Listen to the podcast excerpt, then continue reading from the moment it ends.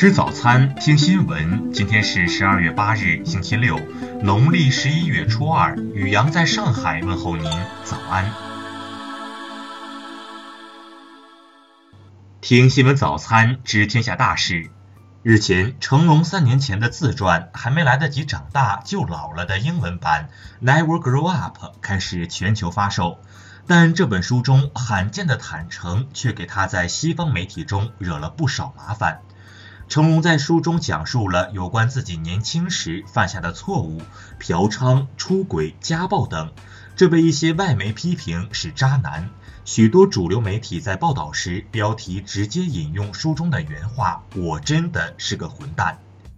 对于外媒指责，成龙本人目前未作回应，但三年前他曾做出相应表态，自己并不像粉丝想象的那么好。他认为是慈善公益教会自己怎么做人。再来关注国内新闻。据报道，天网行动自2015年3月启动以来，已从120多个国家和地区追回外逃人员4833人，其中国家工作人员995人，百名红通人员54人，追回资产103亿余元。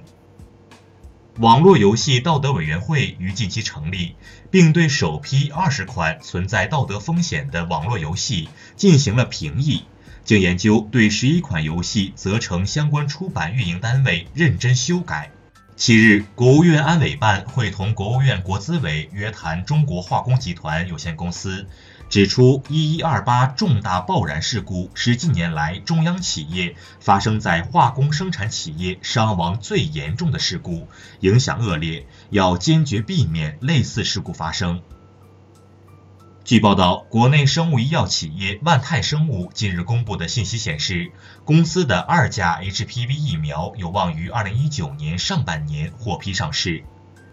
据报道，台湾行政当局不当党产处理委员会早前针对停止追征中国国民党八点六亿元裁定所提出的抗告，六日遭当局最高行政法院驳回。五八英才招聘研究院日前发布的二零一八年中国卓越雇主报告显示，二零一八年北京、上海招聘活跃度居前列，求职者期望薪资均超过每月八千元。日前有消息称，OFO 创始团队在向政府官员求助，以谋求上市机会，但 OFO 相关责任人向媒体澄清称，该事情不属实。北京时间十二月七日十二时十二分，中国在酒泉卫星发射中心用长征二号丁运载火箭，成功将沙特五 A 五 B 卫星发射升空，并搭载发射十颗小卫星。卫星均进入预定轨道。再来关注国际新闻。据英国多家媒体报道，在公布了英国总检察长关于脱欧协议草案的完整法律建议后，特蕾莎梅政府的脱欧协议遭到各方批评。CNN 甚至评论说，有关梅下台的报道已经不再是夸大其词。据俄罗斯媒体报道，乌克兰最高拉达决定从2019年4月1日起不再延长乌俄友好条约。该文件在日前会议上有277名议员投票通过，通过该文件的最少票数为226票。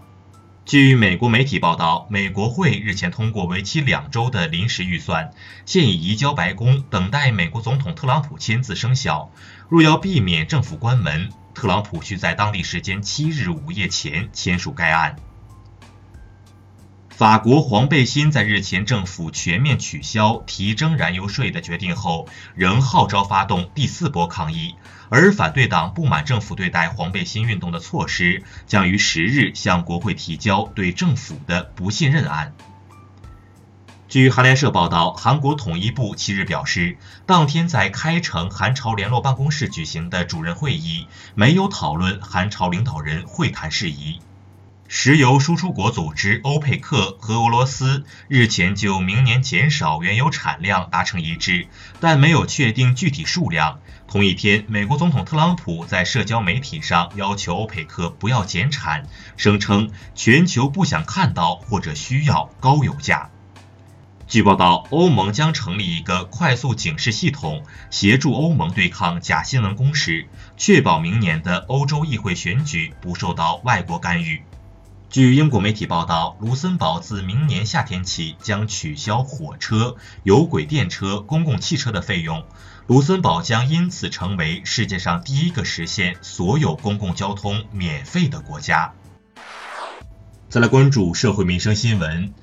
近日，浙江温州一男子在家喝了九两白酒后，载着妻儿去学校开家长会被查获，妻子担心丈夫被拘，欲冒名顶替被发现。目前，丈夫醉驾被刑拘，妻子提供虚假证言被移交派出所处理。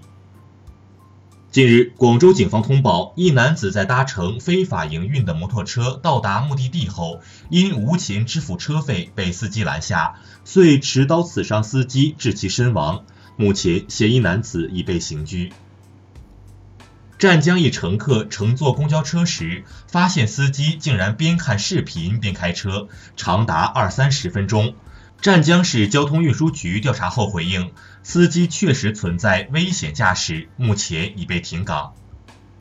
近日，杭州一名女司机因按喇叭提醒一对随意横穿马路的母女，惨遭对方殴打。目前，打人女子被行政拘留十日，其母亲被拘留五日。湘西凤凰古城一女环卫工人日前驱赶在道路乱排便的狗，与狗主人发生争执。狗主人叫来家人一起殴打女环卫工，致其晕倒。次日，狗主人及其家人均被警方拘留。再来关注文化体育新闻，MLB 美职棒大联盟中国区日前迎来新任掌门人，前 NBA 中国副总裁李欣正式就任董事总经理。七日，二零一八到一九赛季花样滑冰大奖赛总决赛在加拿大温哥华拉开战幕。在首日单人滑短节目的比赛中，卫冕冠军陈蔚和日本新星纪平梨花暂列榜首。十二月七日，电影《疯狂的外星人》曝光如约而至主题海报，导演宁浩携手黄渤、沈腾全新组合回归疯狂系列。近日，建站于二零零五年的老牌漫画网站动漫之家发布了一则临时关站整顿的公告，表示要对自己站内十五家打擦边球的作品动手。以上就是今天新闻早餐的全部内容，请微信搜索 xwzc 零二一，也就是新闻早餐拼音首字母再加数字零二一。如果您觉得节目不错，请在下方拇指处为我们点赞。一日之计在于晨，新闻早餐不能少，咱们明天不见不散。